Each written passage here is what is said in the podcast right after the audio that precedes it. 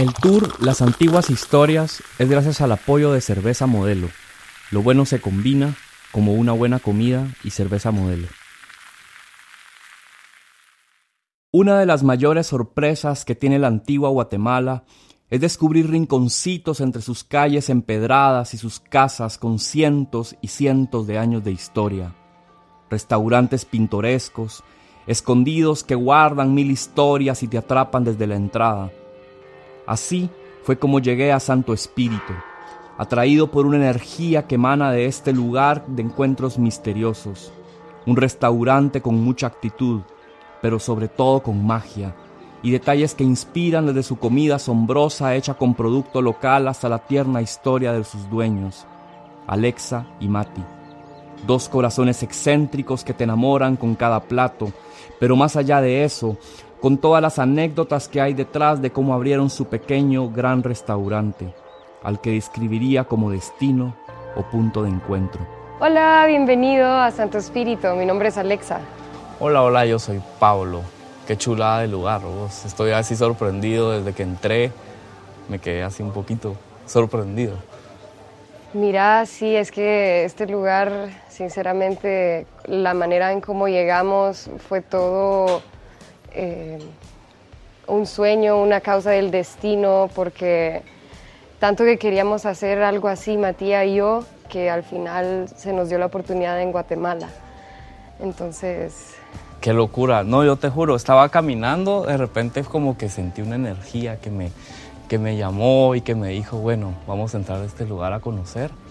Y dije, no sé, desde que entré vi ese pasillo enorme y lo, y no sé, lo sentí como una energía muy linda. Que te atrajo y que te atrapó y de verdad que para nosotros igual, bueno, para empezar les contaré un poco de cómo sucedió Santo Espíritu. Primero que todo, Santo Espíritu deriva el nombre inspirado de la piazza en Firenze que se llama Santo Espíritu. Sí, Allí, eso te iba a preguntar justamente. Ahí prácticamente todas las personas, artistas, bohemios, artesanos, se reunían sin llamarse uno al otro y era como el punto de encuentro de todos, saber y, fusión eh, de ideas y, de cosas dinámicas y vanguardistas, digamos. Entonces de ahí surgió el nombre y digamos que nosotros vivíamos en Berlín y nos mudamos a Honduras para hacer este proyecto la situación política no nos dejó y después venimos acá de vacaciones en Atitlán con la familia y todos se quedaron bebiendo en un bar. Pero nosotros, Matías y yo dijimos, no, no, no, vamos a conocer esta área de Panajachel porque nunca la habíamos visto y aprovechando a, que, a caminar porque en Tegucigalpa no se podía caminar. Entonces hace ratos no caminábamos y caminando por la vía eh, más importante de Panajachel. La Santander. La Santander. Eh, vimos una tiendita de ponchos. Y en esta tiendita de ponchos vimos un, un poncho ecléctico, minimalista, con un detalle de una cinta de color espectacular y nos llamó la atención y dijimos, mira, vamos, entremos ahí, eh, las cosas son diferentes, no todo es el color normal que se ve en los ponchos de Guatemala. Y entramos y encontramos al dueño, le preguntamos sobre lo que hacía, su manera de ver las cosas diferentes, a querer realizar cosas mejor, eh, no mejor, pero con una visión diferente a lo que se interpreta como un poncho. Y le empezamos a contar nuestra historia, de dónde veníamos, de qué es lo que queríamos hacer, de nuestra visión, de lo que eh, nuestro sueño como pareja y de la nada nos dice, miren, escuchándolos a ustedes, de verdad que me, me parece increíble dónde vienen y todas las ideas que tienen para hacer esto, ¿por qué no lo hacen en Guatemala? Y nosotros, bah, sería fascinante hacerlo acá, sinceramente, tener la oportunidad nos cambiaría la vida porque no sabemos qué hacer y nos dice, bueno, no sé si les interesa, pero mi mamá tiene una casa abandonada en el centro de la antigua. Wow. Y no sé si la quieren ver para hacer su proyecto. Y así es como una casa abandonada se convierte en Santo Espíritu, que hace alegoría a la comunión de artistas, bohemios, cocineros, mixólogos y, ¿por qué no?, curiosos de la comida. Y como vos me dijiste desde un inicio, prácticamente cuando entras en ese pasillo te cuenta una historia, no sé, te atrae, te atrapa y, y decís qué hay en el otro lado, yo quiero llegar. Y cuando pasamos todo el pasillo y vimos que este lugar se abrió con su palo de aguacate, con su palo de lima, con su grama, con su fuente espiritual, yo sentí inmediatamente que este era el lugar y Matías también. Ambos dijimos, bueno, creamos en él y el Señor nos dijo, ok, yo les voy a tener el contrato en, cuando regresen y así hacemos todo. Y nosotros creímos en él, nos fuimos a Honduras, empacamos todo, lo pusimos en cajas y nos venimos en bus. Como ven, el destino ya estaba escrito. La hondureña Alexa y el italiano Matías creyeron en la fuerza del destino y se aventuraron a llenar poco a poco de detalles este lugar, que, con su pila antigua, sus paredes grosas y su cálido jardín al centro, invitan a celebrar dos de los placeres más grandes de la existencia, compartir y comer. Mira, cuando venimos y vimos la casa, pues, y ya era el febrero 15, y sabíamos que teníamos que restaurar muchísimo de, todo, porque estaba abandonada por 14 años, un montón de cosas estaban tiradas por todos lados de la familia, era una especie de bodega, goteras, eh, de verdad que tuvimos que hacer un, un gran esfuerzo para restaurar el lugar y nos tomó siete meses en restaurarlo, viviendo acá, viviendo con los albañiles. Sí, eh, siendo nuestros propios maestros de obra, arquitectos, diseñadores, o sea, créeme que para nosotros esto nos enseñó muchísimo de la, de la vida y cómo trabajar en equipo. Y lo interesante del espacio es que todo lo logramos hacer nosotros con los artesanos de Guatemala. No compramos absolutamente nada, ni sillas, ni mesas, ni, ni, puertas, ni todo lo diseñamos nosotros desde cero, lidiando con artesanos y, albañiles. Y, y, por eso creo que eh, eso es lo interesante del espacio, porque cada idea la adaptamos al lugar y queriendo contar una historia de dónde venimos, ¿no? Un poco de combinación de Florencia, Berlín, Honduras y tribalismo, minimalismo, hay que recordar que la palabra restaurante viene de la palabra francesa restaurant y que el cocinero Boulanger la utilizó por primera vez en el siglo XVIII. Y curiosamente, lo que hicieron Mati y Alexa fue restaurar la casa hasta la llegada de muchas más personas, como en una especie de tribu y familia conectada por la fuerza de los alimentos. El arte, pues, para empezar, nosotros somos amantes del arte y específicamente yo, eh, desde que estudié diseño de interiores, eh, me abrió la mente a, querer llegar a ser como algo más. Y sobre todo yo no creía en mi potencial hasta que Matías me lo sacaba así como, dale, no te, no te, no te rindas ahorita, o sea, ya estamos acá, ya estamos haciéndolo todo, y cada detalle representa un estado de ánimo, eh, un cuento, una obra de arte que no se terminó en un momento, pero aquí se logró terminar. Como ven, Alexa es la primera cara que te recibe en Santo Espíritu, la host creativa, alma libre y artística, llena de una vibra maravillosa que te envuelve y te prepara para el torrente de sabores que Mati está preparando en cocina. Pero, ¿quién es Mati? ¿Y cómo se conocieron con Alexa? Desde, desde hace cuatro años lo conozco y, perdón, hace cinco incluso. Y siempre fue una persona súper callada, tímida, pero con muchas cosas que ofrecer y sinceridad. Y cuando él cocina, yo me he dado cuenta que él narra su personalidad y te cuenta algo de él mediante la comida. porque no, lo que no logra decir en palabras lo logra poner en los platos y lo que él hace, lo cual por eso también la gente se encanta y sabe que, que es una persona súper sensible, aunque no hable mucho. Cada vez me intriga más este personaje excéntrico y tímido que me recuerda al artista Jean-Michel Basquiat y me provoca curiosidad por cómo en su cocina, las técnicas que usa, los ingredientes que fusiona. Es precisa, con amor y demasiado sensible porque incluso hasta la focacha tiene que hacerse mediante el clima que esté sucediendo, si hay mucha humedad, si no. Y yo le digo, ¿cómo puedes saber eso? Y me dice, eh, no sé, los años me ha enseñado de que hasta la focacha tiene que hacerse justamente con el clima que está rodeada, ¿sabes? Entonces, sí cuenta una historia muy fuerte en general de su sensibilidad con la materia prima.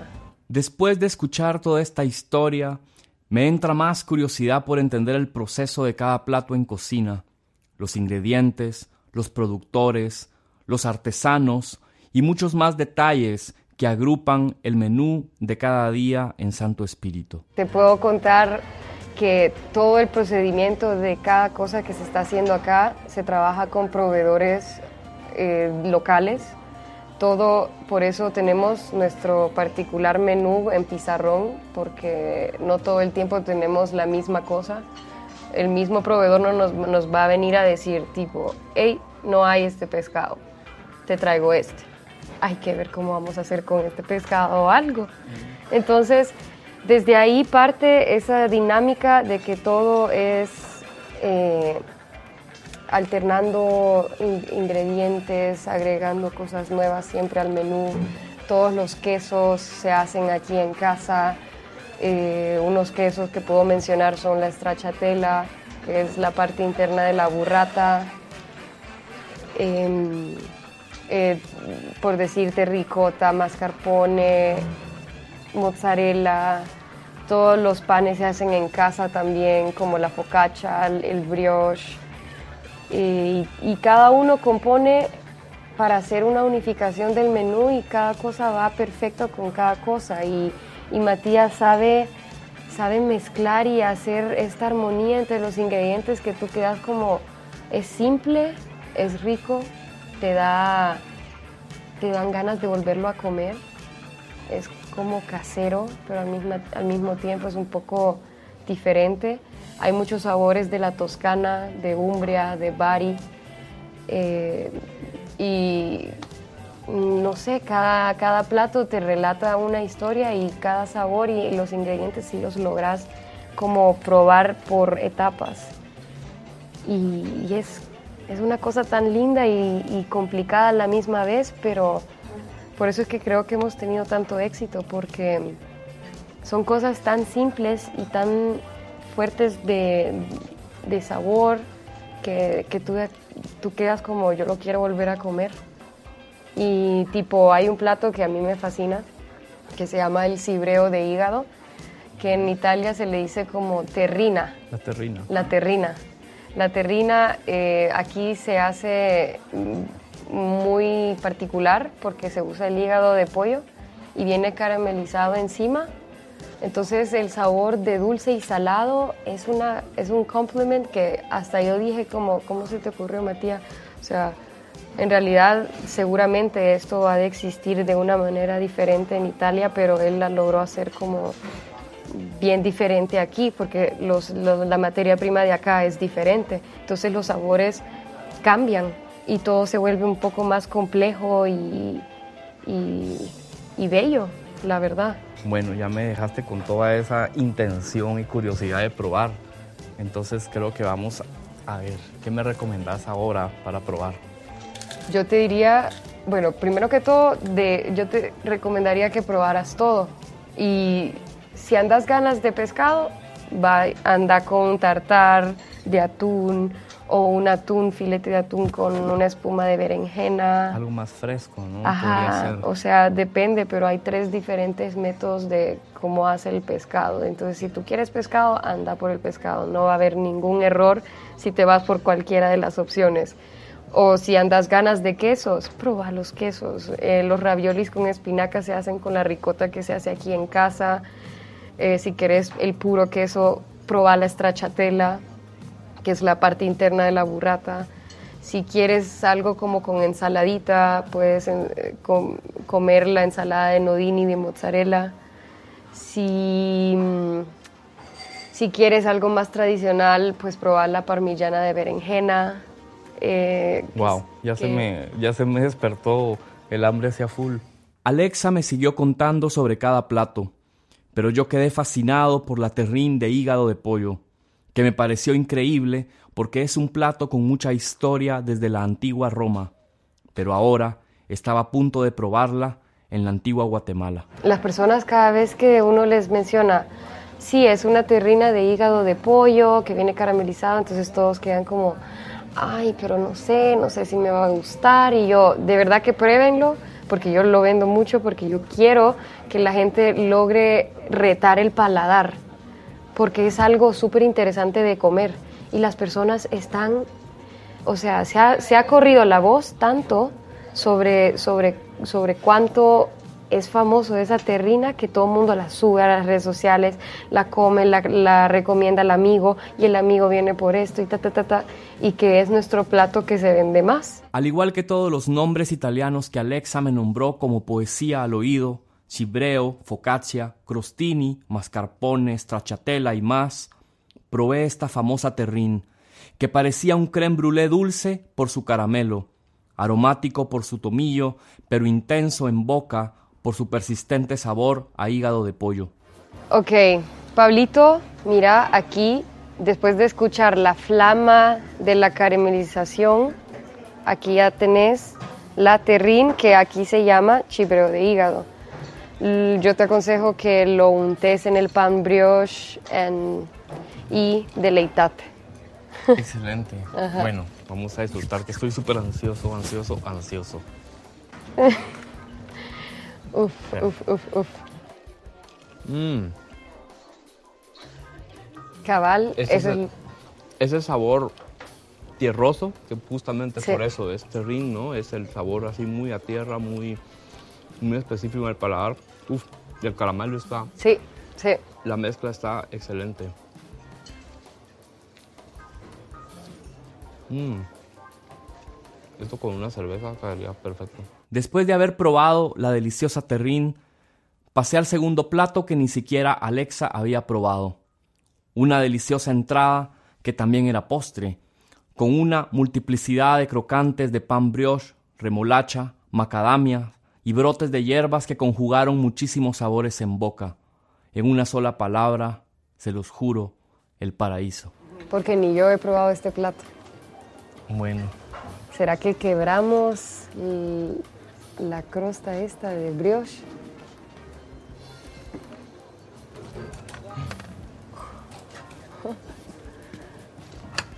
Esa fusión de crocantes. Ajá. y de texturas, ¿no? Hay muchas texturas en este plato que regularmente es lo que hace algo súper mágico. El queso de cabra, wow, está sutil. Mmm. Mmm. Mmm. Mm. de verdad. Mm. Puede ser un postre. Pues, exacto. Puede ser una entrada interesante. Y te deja con ese sabor separado de cada cosa. ¿No lo sentís? Mm. Qué rico. Por último, llegaron unos raviolis memorables rellenos de espinaca.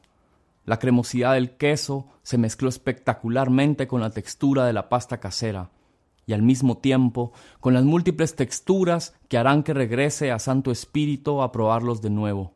Se los juro, fue un sentimiento de confort que me llenó el corazón de puros abrazos. Bueno, contame Alexa, ¿qué es esta delicia? Porque se ve así espectacular. Pues te contaré, todas nuestras pastas son hechas en casa. Este es un ravioli de espinaca que normalmente se hace con la ricota, pero nos llegó recientemente el queso de cabra. Entonces hoy se estará presentando al público el ravioli con queso de cabra, de relleno de queso de cabra y con una fonduta de parmesano. Yo ay, te sugiero que embarres cada ravioli con la fonduta del parmesano. Y con todos los ingredientes. Y con todos los ingredientes. Porque que hay se como ven. muchas texturas, ¿verdad? Sí, y el- lo de arriba es como pan briciolato, que así se le diría en Italia, diría, digamos que es como eh, el par- parmellano del povero. Ajá, como un parmesano que si tú no tienes parmesano, normalmente esto lo sustituyen como pan en migajas y salteado en sartén con ajo. Entonces todo es, es increíble, pruébalo. Bueno, vamos a probar acá un bocado con todos los ingredientes, como nos dice Alexa. Vamos a embarrar Ujú. Uf, esta delicia Uf. Acaba de sacar muchos aromas. Y bueno, vamos al viaje directo. uf.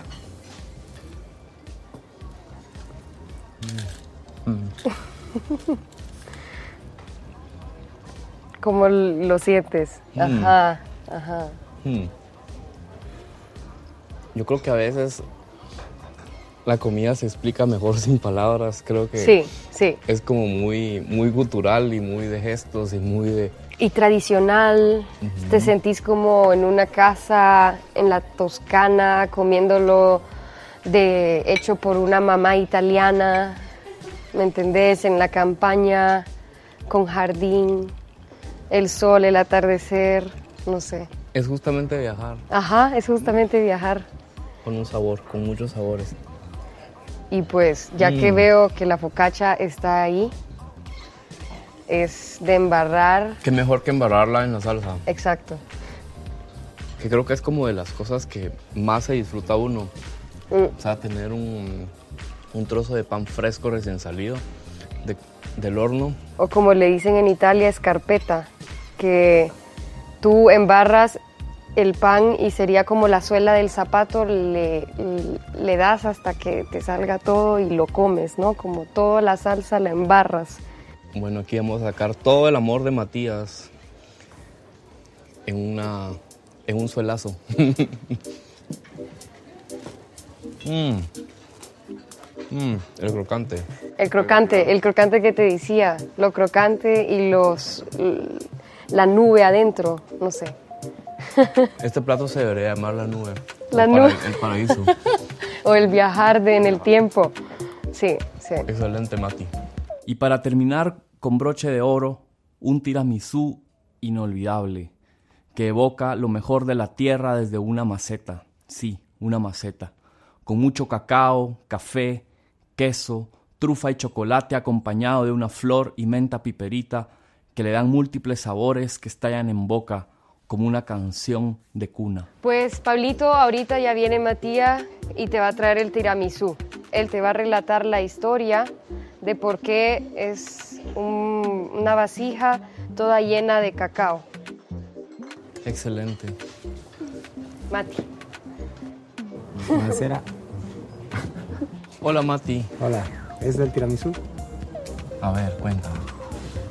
Eh, representa una macetera. Está el, el cacao como el color de la tierra.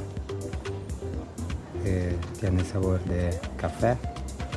Entonces, de Guatemala, de queso, de Italia, de, de ron, porque tiene trofa de ron. Y yo quisiera agregar que, pues, si ves el plato, es donde algo está creciendo. y hay una rosa y la menta peperita, comestibles obviamente, y donde están creciendo entre el cacao. Por eso es que todo es café, pero una vez que tú ya lo comes, se abre un mundo. Es como un poema. Es un poema como hecho, hecho maceta, ¿no? O sea, en el tema real del... Pero es, eh, es poesía. Salen muchos aromas. Lo primero que siento es muchos aromas. O sea, obviamente el cacao es muy poderoso. Y tú al ver el plato, ¿qué, qué sensación te da vis- visualmente? visualmente me da como vida, ¿no? Como la vida, la vida, la vida detenida en un momento, eh, la vida detenida en un momento que de repente va a surgir. Justamente es algo que va a exacto, crecer. exacto. Qué lindo, Mati, se ve muy lindo. Buen apetito. Bueno, vamos a probarlo porque mucha curiosidad. ¿Cuántos chocolates acá o cuánto cacao hay acá de diferentes texturas y Hay un chocolate como que es como pintado. Hay una trufa.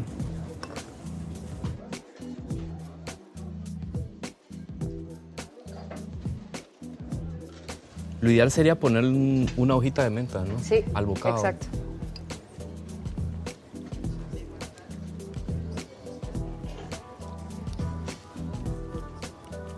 Mm. Creo que es el más caro. El, es, es una. Es el tiramisú quizá más poético que he visto. Probablemente uno está acostumbrado a ver un, un tiramisú servido De esta manera. muy, no, muy sencillo. Esto se ve como mucho más, mucho más pensado y mucho más elaborado. Yo creo que sí, lo que están haciendo en Santo Espíritu es poesía, poesía comestible, poesía visual Y conexiones. y conexiones. Aquí hay muchos recuerdos. Bueno, voy a probar otro bocado más. Mm. Hay muchas texturas. Creo que las texturas siempre de un tiramisú son algo de lo que hace, provoca mucha sensación de placer en boca. Eh, hay un pintado allí, que ese pintado le da una textura bastante especial.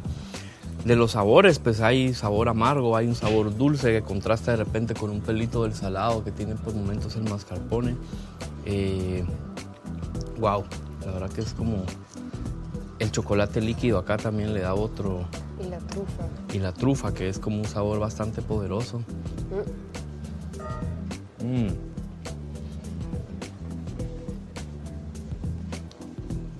Sí, es como una... Si hablábamos antes de una nube en el, en el pan, acá hay una nube que se derrite en boca, como que fuera una nube de felicidad. Al final de toda esta experiencia, conversamos un poco con Mati sobre sus orígenes y sus recuerdos de Italia. En ese momento quedé convencido que el amor por la gastronomía es un amor incondicional y una pasión que si la sentís, te toma y te lleva lejos como un viaje sin retorno. Bueno, después de haber probado toda tu comida, siento que te conozco mucho, pero al mismo tiempo te conozco poco o te conocemos poco. Me gustaría saber realmente como quién es Mati, de dónde viene Mati, cómo terminaste en Antigua también. Io vengo da Florenza, Italia. Y viajé bastante el mundo. Primera vez que vení en Antigua fue en el 2005. Ya me encantaba. Claro, venía para vacaciones. Nunca pensaba abrir un restaurante en Antigua. Y, y pensé en mi carrera como pastelero. Hice cuatro años en Italia como pastelero.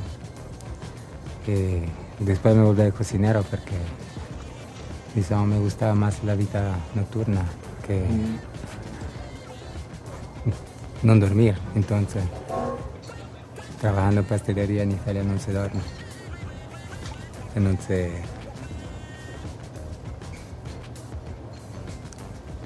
non se vive normalmente.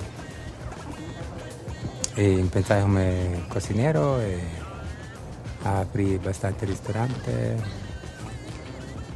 y después Italia me moví en Berlín Viví cuatro años en Berlín. Cambió bastante mi tipología de cocina. Es totalmente otra. Tengo, influ tengo influencia francesa, tengo influencia alemana, o tengo influencia nórdica, entonces mi cocina cambiado bastante. Eh, después me fui a vivir en Honduras con Alexa. Empezamos ahí el proyecto, que todavía no funcionó. Eh, para casualidad, fuimos a ver una casa en Antigua, eh, ahí decidimos abrir de Santo Espíritu. Sí, que esa historia es mágica. Alexa nos contaba un poco de, de cosas ahí, de cómo llegó toda esa energía a llegar a un solo, a este lugar. Pero, a ver, contame un poquito más de, de, tu vida de pastelero. Creo que eso es algo bien interesante. Mi vida de pastelero. O, o haciendo, haciendo pasteles. Fue bastante dura. Fue una vida de sacrificio, porque se trabaja como 14 horas, toda la noche, eh, casi todos los días. Navidad, Semana Santa, toda la, la fiesta se trabaja, entonces Estás encerrado todo el tiempo. Encerrado todo el tiempo, pero me gustaba. Trabajando con harinas, con, sí. con productos eh, dulces, obviamente. ¿Y esa transición también cómo pasa? ¿Cómo la sentiste? La transición de trabajar ya después con, con ingredientes salados y... empecé a trabajar como pastelero en un restaurante. Eh, después los chefs con cui trabajaba me miraba y le gustaba cómo trabajaba en la pastelería y me dice, mira, mira, que podemos unir las cosas. Empecé a trabajar también en, el, los salados y después abrimos un restaurante juntos, que era más como un laboratorio de, de, cocina. En el 2001 lo abrimos.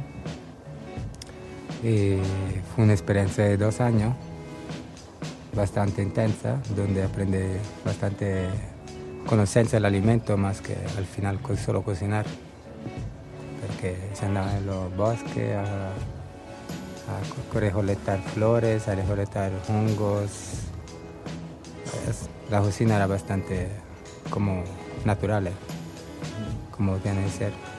¿Y cómo te sentís con el producto local, por ejemplo? Porque para un italiano debe ser también un, un, un proceso bastante interesante trabajar con un producto local eh, de mesoamericano. De... La verdad que quiero trabajar solo con productos locales, no quiero importar nada porque al final se puede trabajar con los productos que tenemos ya en Guatemala. Por esto no compro mozzarella importada, no compro queso importado. ¿Prefieres hacerla? Prefiero hacerla porque al final la leche es buena y o la conocencia para hacerlo. Entonces prefiero. ¿Y cómo has sentido al comensal guatemalteco? Porque también es, es un comensal diferente, es una experiencia totalmente distinta. La verdad que me gusta porque al final estamos trabajando bien, es, un punto de encuentro donde las personas que vengan aquí a comer se sientan felices. Entonces, yo me voy feliz, yo me voy muy contento, así como muy, muy satisfecho. Creo que tuve muchas explosiones de sabores en boca, pero también muchas explosiones como en el corazón, como que te sientes en casa.